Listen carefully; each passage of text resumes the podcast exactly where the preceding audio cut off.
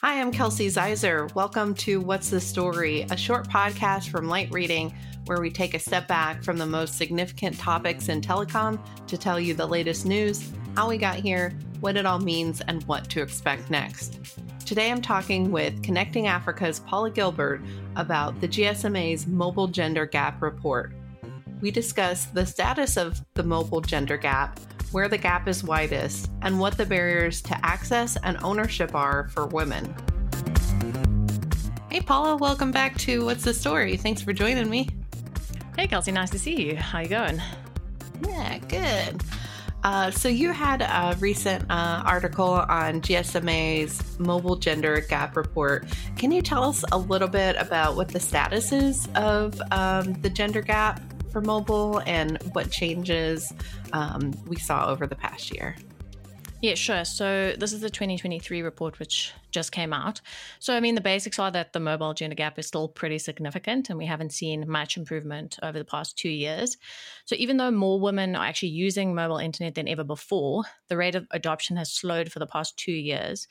Um, and so, we're still seeing this significant gender gap. So, the report was looking specifically at uh, low and middle income countries or LMICs.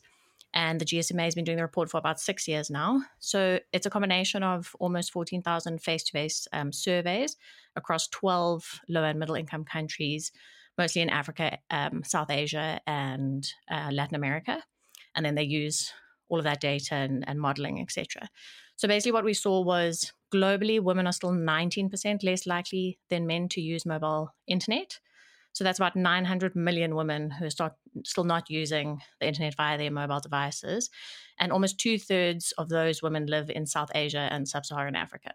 Um, in sub Saharan Africa, women are 36% less likely than men to use the mobile internet, and the gap's about 41% in South Asia. So the concern is that there's a slowdown of digital inclusion in general, and the fact that the mobile gender gap is not reducing is obviously a problem.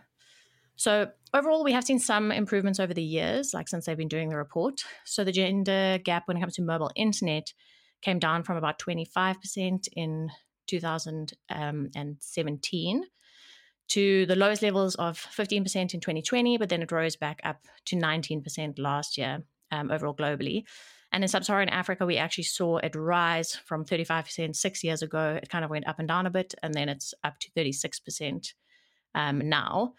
And in the Middle East and North Africa, there was a bit of a decrease from 20% six years ago to 15% um, in 2022. So, what the GSMA believes, um, they believe that in order to close the gap by 2030, we need about 810 million women to adopt mobile technology. So, that's about an average of 100 million women each year. But the outlook's looking pretty bleak if things remain as they are, and will probably only, the forecasts say, will probably only get to about 360 million by that date, which is less than half what we need. Um, mm-hmm. Some of the other sad stats, uh, the survey also showed that more women have reduced their use of the mobile internet in 2022 compared to men, especially those in rural areas and those that are less educated. And women also tend to use their mobile phones for a narrower range of activities and they use the mobile internet less regularly than men. Okay, that's interesting. Did it drill down into like what those activities are? Um, um no, not really. Not okay. well, maybe it did, but it's a pretty long report. We'll put a link right into the. Uh, there's a lot of there are some like country specific um, case studies which are quite interesting. So there are, there's a lot more stats um, if people want to have a look into it. Okay. Uh, did they um, identify where the gap was the widest, and are there, um, uh, you know, areas where you feel like things are improving? So I think, I mean, country-wise, obviously the gaps are widest in in Asia and um, in in sub-Saharan Africa. Um, improvements, unfortunately, not much over the last two years. It seems. Um, I think something maybe that's interesting to look at is the ownership gap. Um, so obviously ownership plays a lot into it because you're not going to use a mobile internet if you don't have anything to use it on. Um, so what we're seeing is across these low middle income countries, 81% of women now own a mobile phone compared to 87% of men. And even though we added 60 million more women who are now mobile phone owners during last year, there's still 40, 440 million women who don't own a cell phone. Um, We've also seen like mobile ownership pretty flat for men and women across the board, um, but women are still 7% less likely to own a mobile phone than a man. And in sub Saharan Africa, that goes up to about 13%.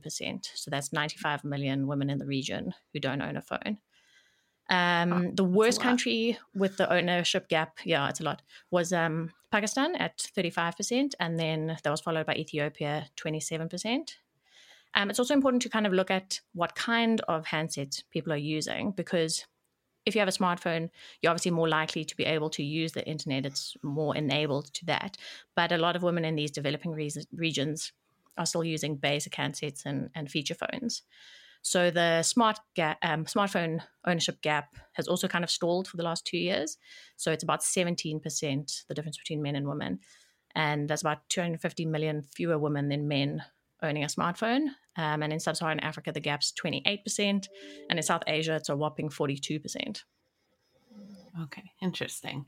Um, and then, uh, as in terms of um, spending on mobile services, how does that differ between men and women? I mean, I imagine there's, you know, more more men are spending more money. you are correct. What, what, did the report? Okay. yeah, so this was something that I found interesting. I don't know, it's probably been in the previous reports, but this year was like the first time I looked at these stats like quite deeply. So, um, yeah, fe- female phone owners spend 18% less on mobile services than male phone owners um, across all the countries. And in sub Saharan Africa, it's 32% less. Um, so, also, what's interesting is if the gender gap um, is not that high, sometimes the the spending gap still is high. So, if, for example, in Latin America, the mobile ownership gender gap is only two percent, but the gender gap in spending is still twenty percent.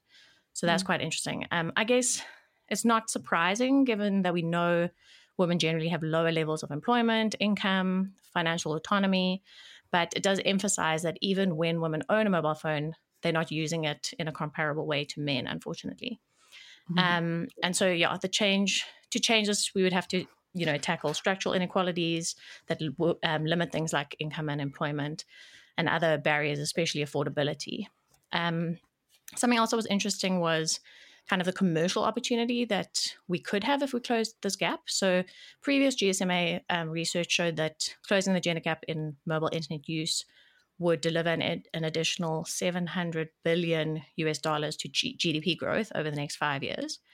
And if we close the, the gap in mobile ownership and use by 2030 in these developing countries, it would deliver about $230 billion specifically to the mobile industry.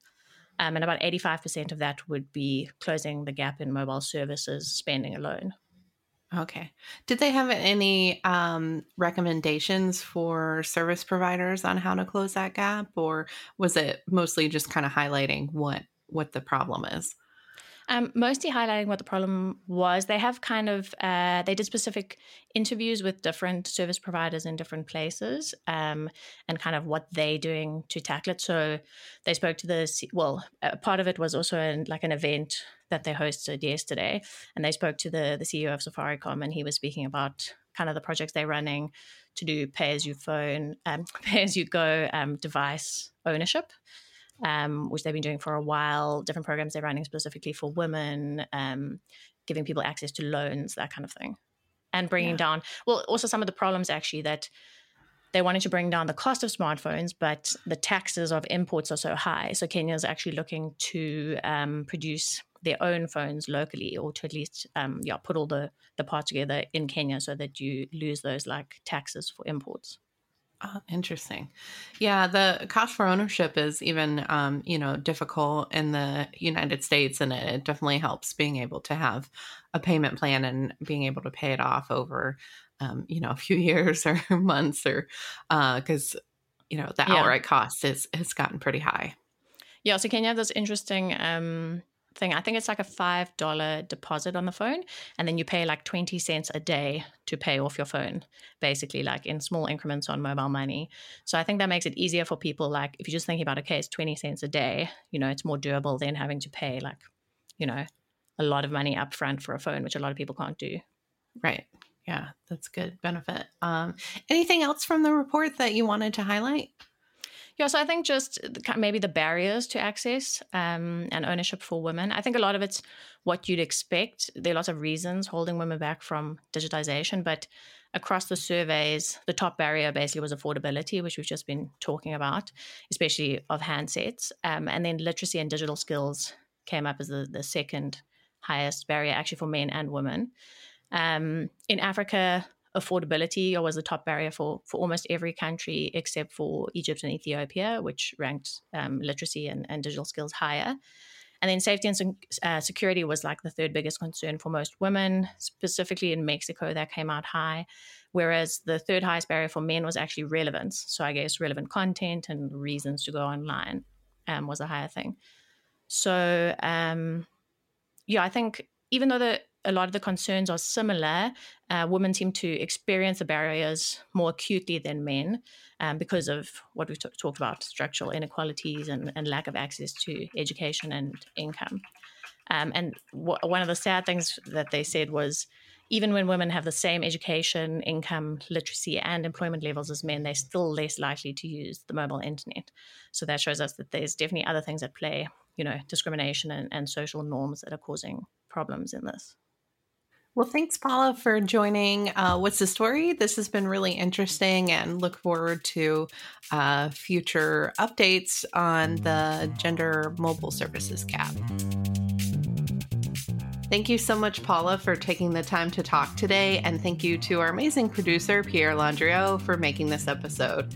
Be sure to subscribe to the Light Reading Podcast for more interviews and insights from the team. Thanks for listening, and we will see you next time.